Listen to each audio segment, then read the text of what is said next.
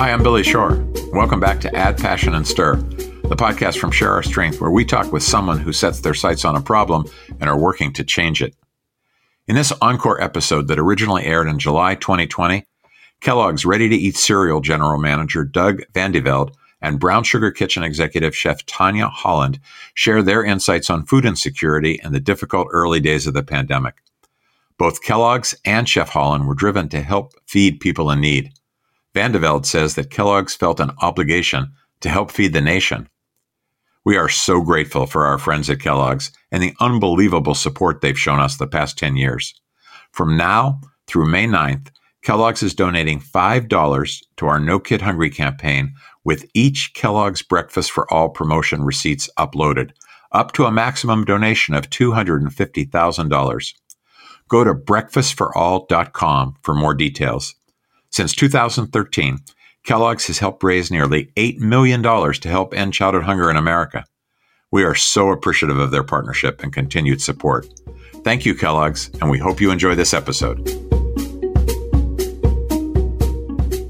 I'm really thrilled to be having this conversation with Doug Van VanDeVelde, who's general manager of Ready to Eat Cereal at Kellogg, has had a long career there since 1997 and has been somebody who has been steering Kellogg in support of many good causes, including the No Kid Hungry campaign and our school breakfast work. Doug, thanks for being with us. Sure, Billy. Great to be here. And we've also joined by a friend who's been on this podcast before, Tanya Holland from Brown Sugar Kitchen uh, and the author of New Soul Cooking. Uh, Tanya, you've been involved with Share Strength for quite some time, from visiting schools to helping us raise money to lobbying at the state capitol in Sacramento, uh, California. Uh, you're dealing with uh, everything that's going on now as both a restaurateur uh, and what a, and what a challenging time we're living in uh, for restaurateurs, and of course with the economic fallout from COVID nineteen that uh, the Share Our Strength and No Kid Hungry campaign are trying to do something about. So thanks so much for being with us. Oh, thank you. It's my pleasure. Uh, Tanya, you know us well. I want to start with you and just get a kind of a picture uh, before we turn to Doug and talk about some of the great work that Kellogg's doing. Just get a picture from you since you've known uh, us and and the the need in the community around childhood hunger issues for so long. Uh, give us a sense of what it looks like. What's going on in your community economically right now? And we should say that you're in Oakland, California. Yeah, I mean it's you know, I mean there's always been challenges in Oakland. There's a lot of food deserts. Um, you know, in the in the the neighborhoods that are away from most of the commercial districts, so West Oakland and East Oakland. Um, the kids aren't in school. most of them don't have the you know the good fortune of having you know parents that can homeschool them. I can only imagine um, you know what the situation is for them as far as feeding themselves. You know, and um, even if they were relying on corner stores, those aren't open probably. Um, so, you know, having visited the schools where No Kid Hungry has provided breakfasts and lunches and seeing the reaction of those kids and what a great effect it has on on their attention, on their performance. Um, it's just, yeah, it's scary to think what's going on out there. I, you know, I, I don't know directly because I have been really focused on trying to sustain my business in whatever form COVID is allowing us to do. Um, so that's yeah, but it's it's a real it's a real concern.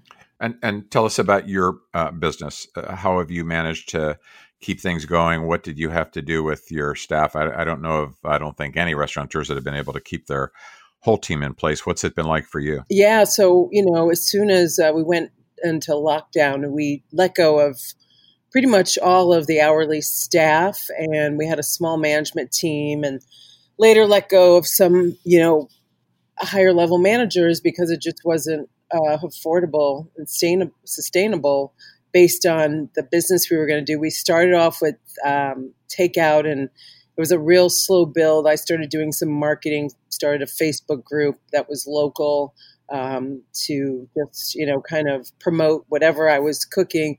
Really abbreviated the menu, um, and then it started kind of picking up.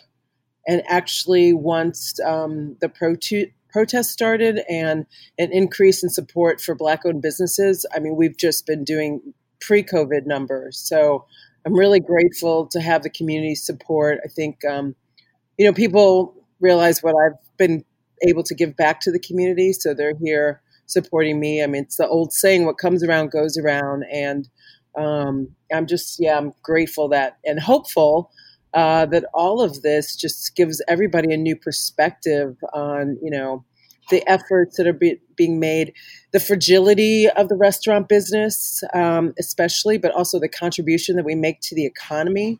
Um, and uh, there's just so much, you know, for people to, I think the the general public to to kind of have a little bit more of a bird's eye view into our industry. Well, Doug, you are a good example of somebody who uh, has found ways to use a position in the private sector and in the private sector related to food to make a really big impact in the community and share our strength and our No Kid Hungry campaign for many, many years, really from the beginning, has been built on the conviction that uh, those who make their livelihoods from feeding people would feel a connection to the issue of hunger. And that certainly turned out to be the case with uh, Kellogg.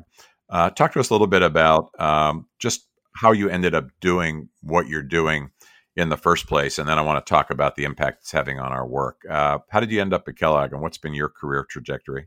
Oh, that's great. Um, yeah, interesting. You know, I've worked on a lot of uh, great brands over the years and have a real passion for brands, and especially now more than ever, feel like brands need to uh, do good in the world. So, I started um, my career at Procter and Gamble uh, right out of school. Worked on great brands there.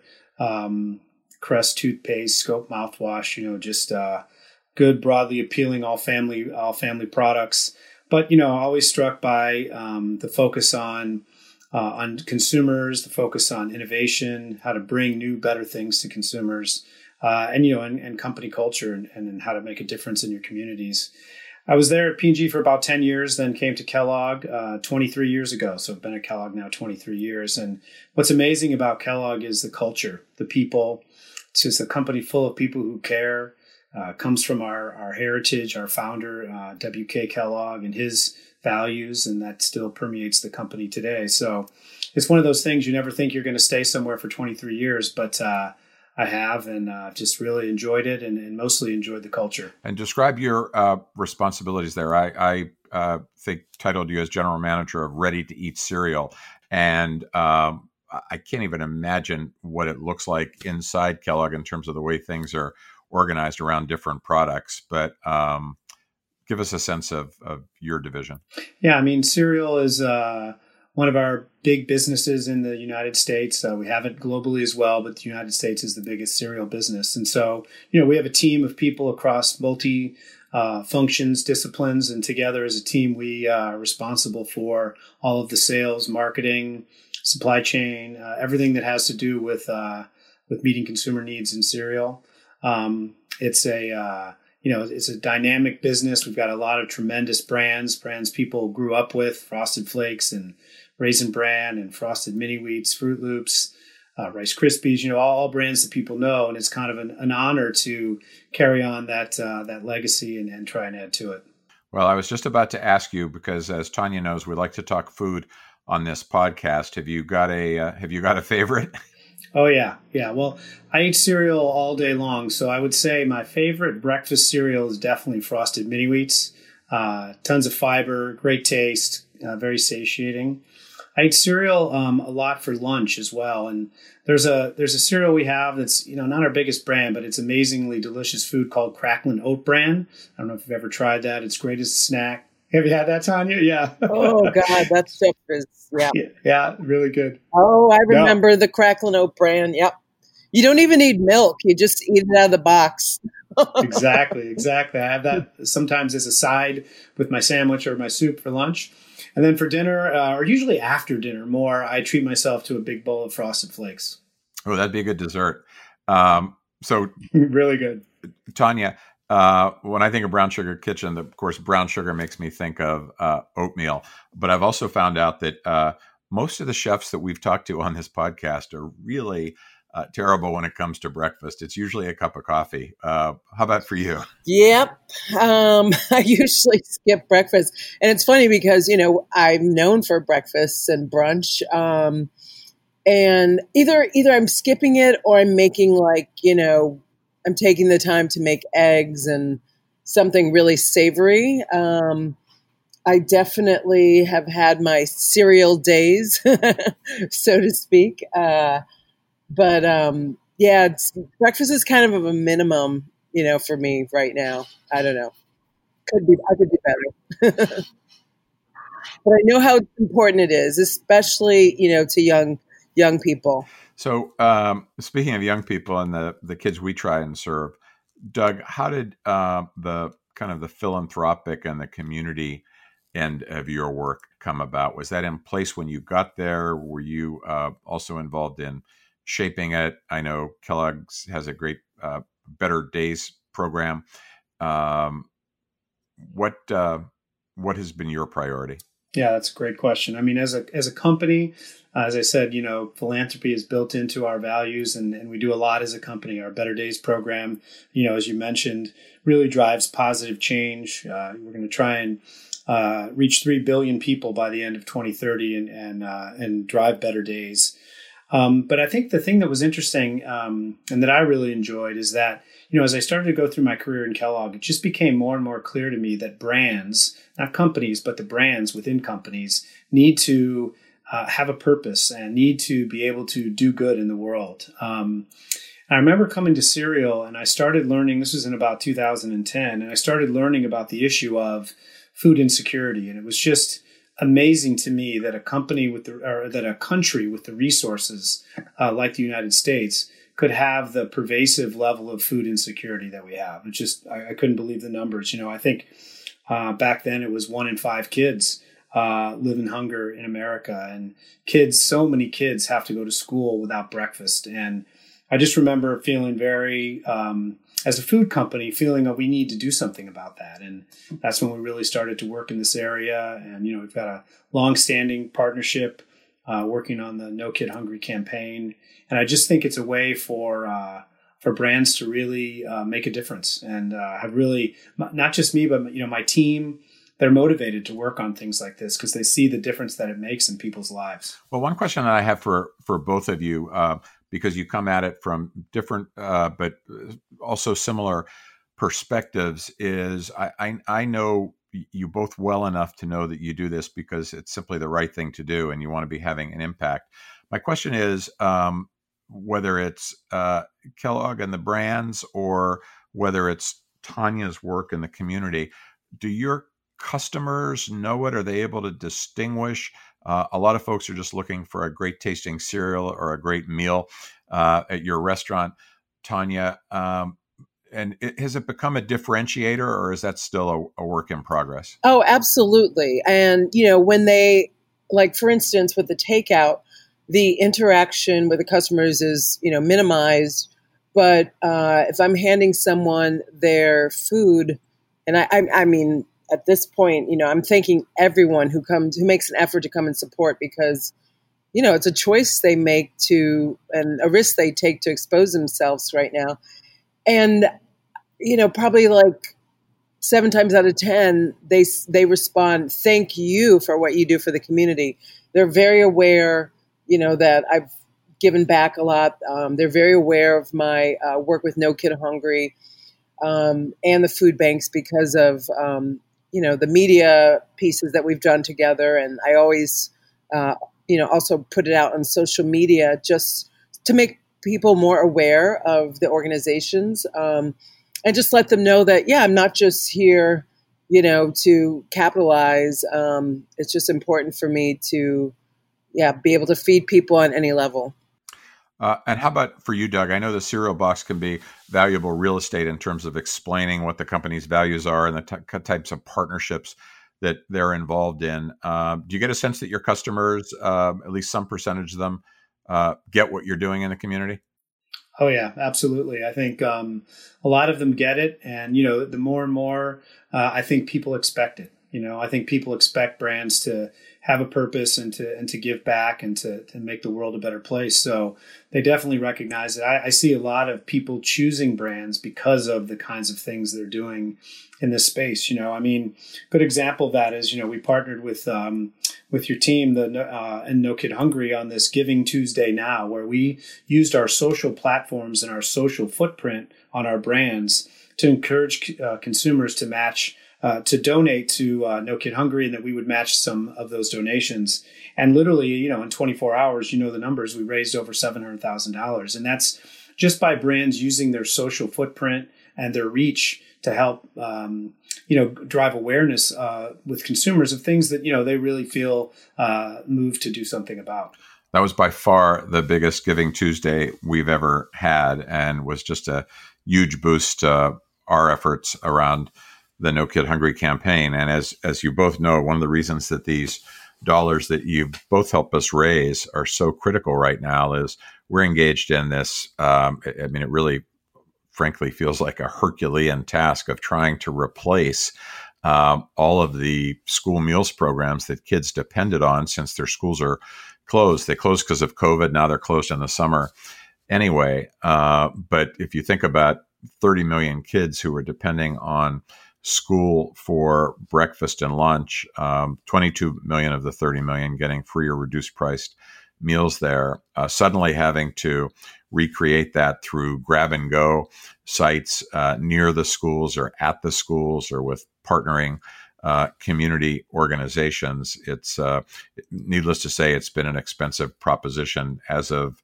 uh, this morning, we've granted out $22 million to 800 school districts, schools, uh, and other nonprofits that are engaged in replacing these meals. It's the you know, and this is just in the last uh, eight or nine weeks that uh, we've granted out this 22 million, and that's on top of uh, you know an ongoing effort and an ongoing budget of another 75 to 80 million dollars that we we spend every year just to make the school meals programs work. So uh, uh, that's a long way of saying thank you, uh, Doug, and to thank you to Kellogg for you know the impact that you've had and for all the new supporters that you've brought to us. Um, we're seeing it every day in uh, the faces of kids who are um, getting these meals that, in many cases, their parents are standing in line for to, to bring back home. So it's, it's it's really been very powerful and really grateful for your leadership on this. Yeah, it's, great work that you guys do, Billy. It really is great work. I mean, it's an absolute uh, real need in, in communities that real people have. And you've given people like us, companies and brands like us, a way to to to mobilize and to give back and to actually make a difference. So we appreciate our partnership.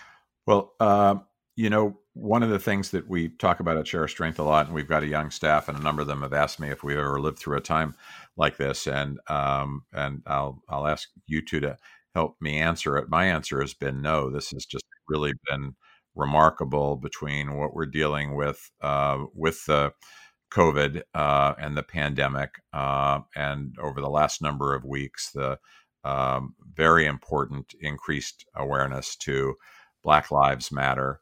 Um, it seems like everybody is expecting um, businesses, individuals, and others to play a, a greater role in community. Tanya, you mentioned a moment ago that um, that there was an increased attention uh, in a very positive way for the work that you're trying to do to black-owned businesses, and I wanted to ask you how you felt that translated in the wake of of, of uh, George Floyd's killing and the uh, alignment around social justice and racial justice issues. There's a connection that we've been trying to make at Share Our Strength so people understand the the the tie between systemic racism and hunger and poverty. Uh, but it sounds like uh, you've personally experienced this uh, notion of uh, wanting uh, the community wanting to support black-owned businesses. Yeah, I mean, you know, Oakland has a history of activism as well as. Um, you know, a, a, more of an awareness um, of these issues because of the predominantly black um, population that settled here with the Porters, and then the Black Panthers were here. Um, so we've always had support, but you know, I've been talking about my story and my challenges for decades, and I think, um, you know, uh, most of the African American people that I talk to, they get it, but non African American people, they don't understand it because they see me as accomplishing things, but um, they don't have the perspective of how you know I feel like, but I could have accomplished so much more had um, I had equal opportunities. And and I have a lot of privilege myself and you know a lot of advan- advantages because of um, where I grew up, how I grew up, my education, and yet still not the same opportunities as you know my uh, white counterparts, male counterparts, you know. Um, so it's it's just been great to have people come around now and say like, oh, you know, now we realize, you know, how challenging this has been for you. Uh, you were marginalized in West Oakland. This is where you belong, and um, you know, my landlord has been incredibly supportive, and um, it's just, um, yeah, there's a lot of you know new opportunities just because of the the heightened awareness. Um, so it's unfortunate that you know these kind of the rep- repetition of the police brutality um, and the senseless loss of lives is what it took.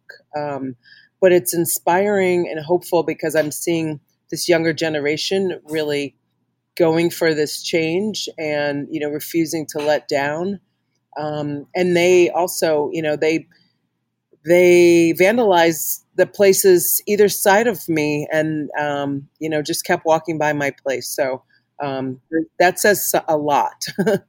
I remember a conversation you and i had uh, probably a year ago and I'm, i may be dated in terms of how things have uh, developed but you were talking to me about uh, some of the challenges uh, as a woman of color in getting uh, the kind of investment you needed to expand your business. And I, I think you said, you know, you just walk into a lot of uh, banks and other uh, investment institutions where they have just not seen uh, a person like you that they, they're, they're, that's not been their typical investment pattern. And uh, hopefully we're living in a moment now where we're able to start to overcome that.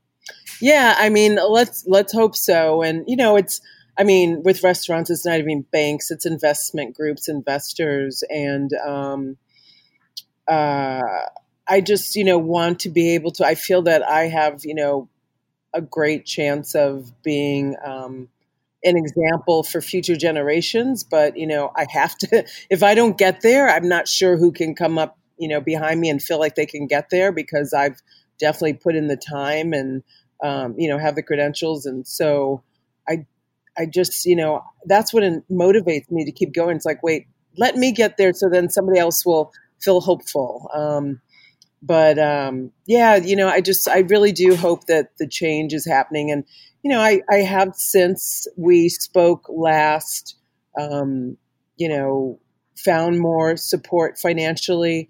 Um, but it did take partnering with, you know, uh, a male who is not African American and, uh, um, you know, that's just, you know, you have to do what you have to do if you're, if you want to accomplish things, you know, and, um, I mean, I think everybody should work together anyways, but it doesn't always, you know, doesn't always happen that way. Yeah. Yeah. Uh, would love to get a sense from both of you of just uh, since you're on the ground and have a bird's eye view of business and the economy, are we starting to, does it feel like we're starting to come out of COVID. Um, I don't know, Doug. I probably should. Whether uh, Kellogg, I know some kind of grocery channel saw an uptick in their business since uh, so many folks like me were eating all of their meals at home for the last number of months. What's your sense of uh, whether we're getting back to a place uh, of more economic viability for for the community and the country? Yeah, it's a good question. I mean, it's been quite a roller coaster, you know, the last uh, three months or so. I mean, when the, the COVID pandemic first started, there was a certain sense of obligation in our company to help secure the food supply, you know, um, that people were going to be at home. There were run on grocery stores and, and people needed to get all their food at home. And so our business really surged and you know, there was a feeling within our um, manufacturing organization, within our total company, that we had a, an obligation uh, to uh, help feed the nation, you know, and um, really had an unbelievable performance by our supply chain to produce more cereal than we have in a very, very long time. And, and again, yeah, all of that cereal has been bought and eaten by consumers who have to stay home essentially uh, for the last uh, for the last three months. So um, I think we, have seen that elevated level of demand now. Um, it starts to um, subside a little bit as states start to reopen, but I do still think there's a certain level of uncertainty in people. Uh, there's still some apprehension. And so um, I don't think we're out of the woods yet, uh, clearly at all. I think there's another side of our business, which is the side that services uh, food service, away from home restaurants. Uh, obviously, as Tanya has been saying, there's been a massive shift there the other direction. I think we're definitely a company that supports the restaurant industry. In fact, we um, had a program not too long ago where we gave every employee the ability um, to uh, have $100 from the company to go out and eat at a local restaurant, you know, takeout obviously, but uh, to try and support local restaurants. Every, every employee got a $100 from the company. So trying to, to see that side of, uh, of what's happening in the economy as well. So, you know, I think, um, we're starting to see some change there in that respect as states start to reopen. Uh, but a lot of those uh, in-home behaviors uh, and in-home eating uh, is still happening from from our standpoint. And Doug, when you talk about uh, feeling this kind of you know responsibility to help secure the food supply chain, uh, what's that look like? I mean, do you make do you end up making phone calls or sending emails talking about how we need to increase production? How does how does something on such a massive scale even unfold? Yeah, that's great. I mean, this is one of the characteristics of our culture. We're full a company full of people who care. So, you know, you get the right people in a room and you say, "Hey, instead of producing X amount of cereal, we need to produce twice that amount. What will it what will it take for that to happen?" All in the context of our first priority, which is to keep people safe. But um, but we were able to do that. Uh, we were able to really rally people, uh, and people really felt a sense of company pride about producing, you know, more than we ever have. So people had um, the ability to to to eat at home. Uh, Tanya, what about um, in Oakland? I know California still has quite a few hot spots in terms of where the virus is surging. Do you feel like things are uh, loosening up, getting better? Everyone's still on guard. What's what's it look like from the ground? Yeah, well, Friday, last Friday, um, certain places were able to begin the cafe outdoor seating, and I've passed by a few places. It looks like you know people just couldn't wait to, to just get out of their own spaces. Um, we we don't we don't have that capacity yet, but we're working on it. Um, I'm seeing more traffic. Um, my understanding is that uh, tasting rooms are opening up in the wine countries so I think you know we're getting there. I mean, we're all eager to. It's you know it's such an economy based on eating the bounty of the you know the California um, you know the the food that's grown here and um, produced here. So I just yeah we're we're hopeful, but right now we're just doing takeout at, at our at Brown Sugar Kitchen.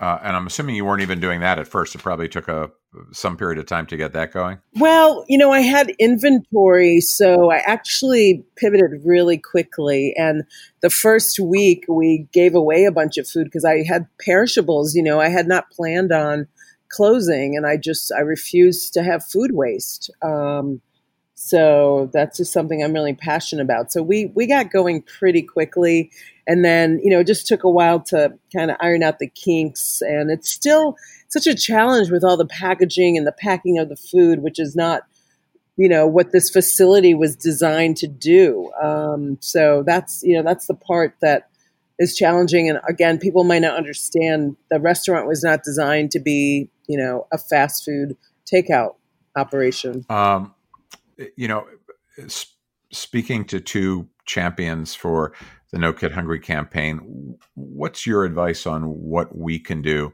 to get more people involved in this work? Um, we've been blessed with a lot of great corporate partners. Kellogg is, you know, very high, if not at the top of that list in terms of their generosity. How would you make the case, Doug, to others who are not yet sold on being involved in community to the degree that you are, that that's something that they need to start to do? Yeah, it's a great question. I think one of the things it starts with is raising awareness of the problem. You know, I think, again, I, as I said, I was shocked by the level of food insecurity in this country. You know, people think that the U.S. has the resources that that wouldn't be such an issue, but it is. You know, and the the bifurcation of the economy continues to drive that even more. So one is, I think, really raising awareness, and then two, making it simple. You know, for people to take action. I think um, Giving Tuesday now is a great example of of giving you know let uh, allowing people to make a difference, but in a very simple, uh, very simple way. I think social media, you know, it's um, it's a thing uh, that has its pros and cons, but I think one of the pros is that brands can use their reach and their platform to reach consumers with messages like this, things that would be very difficult uh, before. Uh, you know, letter writing or phone calling campaigns versus you know you take brands with millions of followers who can take a day and devote that day to this issue you know uh, or other issues. We've done that in the last few weeks to other issues as well. So i think that's another big thing is just how um, accessible those consumers are now via brands and social media. Well you know what you said early on uh, about the awareness it's it's been fascinating to me as somebody who's put a lot of energy into trying to get people aware of uh, the reality of hunger in this country, and particularly childhood hunger, uh, right in early March as all the schools closed, mid March. Uh, for many people, it was the first time as they started to hear stories about kids depending on schools for their their breakfast and lunch. It was the first time that they started to appreciate the magnitude of the issue of childhood hunger in the United States. So, like any other inflection point, uh, you know, we want that to that part of this to, to last, to be a lasting impression, so that people uh, continue to stay involved. Uh, Tanya, I know you know part of your job is is persuasion. You're not just a chef, but you've been an advocate for us. We mentioned earlier that you've been uh, up to the state capitol in Sacramento. Um, one of the most important uh, things that we can be doing uh, as a community who cares about these issues is the advocacy work that impacts policy so that uh, SNAP, uh, what we used to call food stamps, the SNAP program, uh, is available for more families. There's been uh, legislation passed and a program created called Pandemic EBT, uh, electronic benefits transfer, so that uh, folks whose kids were getting school meals now get the value of those meals on their pandemic EBT card. when you go talk to uh, legislators or policymakers, what kind of uh, issues do you try to make them aware of, Tanya? Uh, well, I mean, like I said uh, before, you know, the community, the town of Oakland, you know, my my old location was right in the center of a food desert, and you know, I talk about these corner stores that sh- sell sugary beverages and you know um, snacks that have zero nutritional value and you know talk about how firsthand I visited the schools that receive the benefits of No Kid Hungry and what a difference the teachers and the principals have told me uh, that it makes in the performance of the kids and the attendance of the kids. And just to see the kids kind of light up when they get their snacks. And I just use those you know those examples. And also just think you know talk about how um, you know and I think Doug mentioned it we just this this country just has so much uh, bounty, especially the Bay Area, and it's just shameful if we can't do the basics of seeing that our children are fed. I, I often feel like if there was one thing that I could uh, do, you know, wave the proverbial magic wand, it would be to get uh, as many people as possible to have the experience you've had of going into a school, being in a classroom when kids get their breakfast, um, and you know you just realize that this is a it can be a life changer for them um, and we there's a lot of challenges that go into solving poverty a lot of challenges that go into solving food insecurity but uh, when it comes to actually feeding kids that's a solvable problem that's something we know how to do. Doug you were talking about uh, ramping up the supply chain right? We've we've got the food we've got the food programs we've got the systems uh, if we could get the will uh, to connect kids who are eligible and in need to the programs that exist for them. Uh, this is one aspect of, of, of this problem. Even during the time, frankly, of, of COVID 19, this is one aspect of the problem uh, that I think could be solved. Um, so, thank you both so much for what you're doing. Uh, these are hard times for everybody, and it's important for people to hear voices of inspiration and voices of people who, day in and day out, um, go to do their job, and on top of doing their job, uh, are impacting the community as you are, Doug VanDeVelde at, at, at Kellogg, and as you are, Tanya Holland. Uh, in in Oakland, California. Thank you both so much for being with us on Add Passion and Stir. Thank you. It was a pleasure. Great. Thank you, Billy. Appreciate it. Thanks. And thanks for Kellogg's incredible, generous support. Please visit addpassionandstir.com. And don't forget to follow us wherever you get your podcasts. Share Add Passion and Stir with a friend and rate the show so that others can find it. Add Passion and Stir is produced by Paul Woody Woodall's team at District Productive and Johanna Weber of Pop and Awe with support from our team at Share Our Strength and the No Kid Hungry campaign. They include Debbie Shore, Pamela Taylor, Megan Cantrell, and Kelly Griffin. We'll be back in two weeks with more stories of individuals sharing their strength to make a difference in the world. Until then, thanks so much for listening.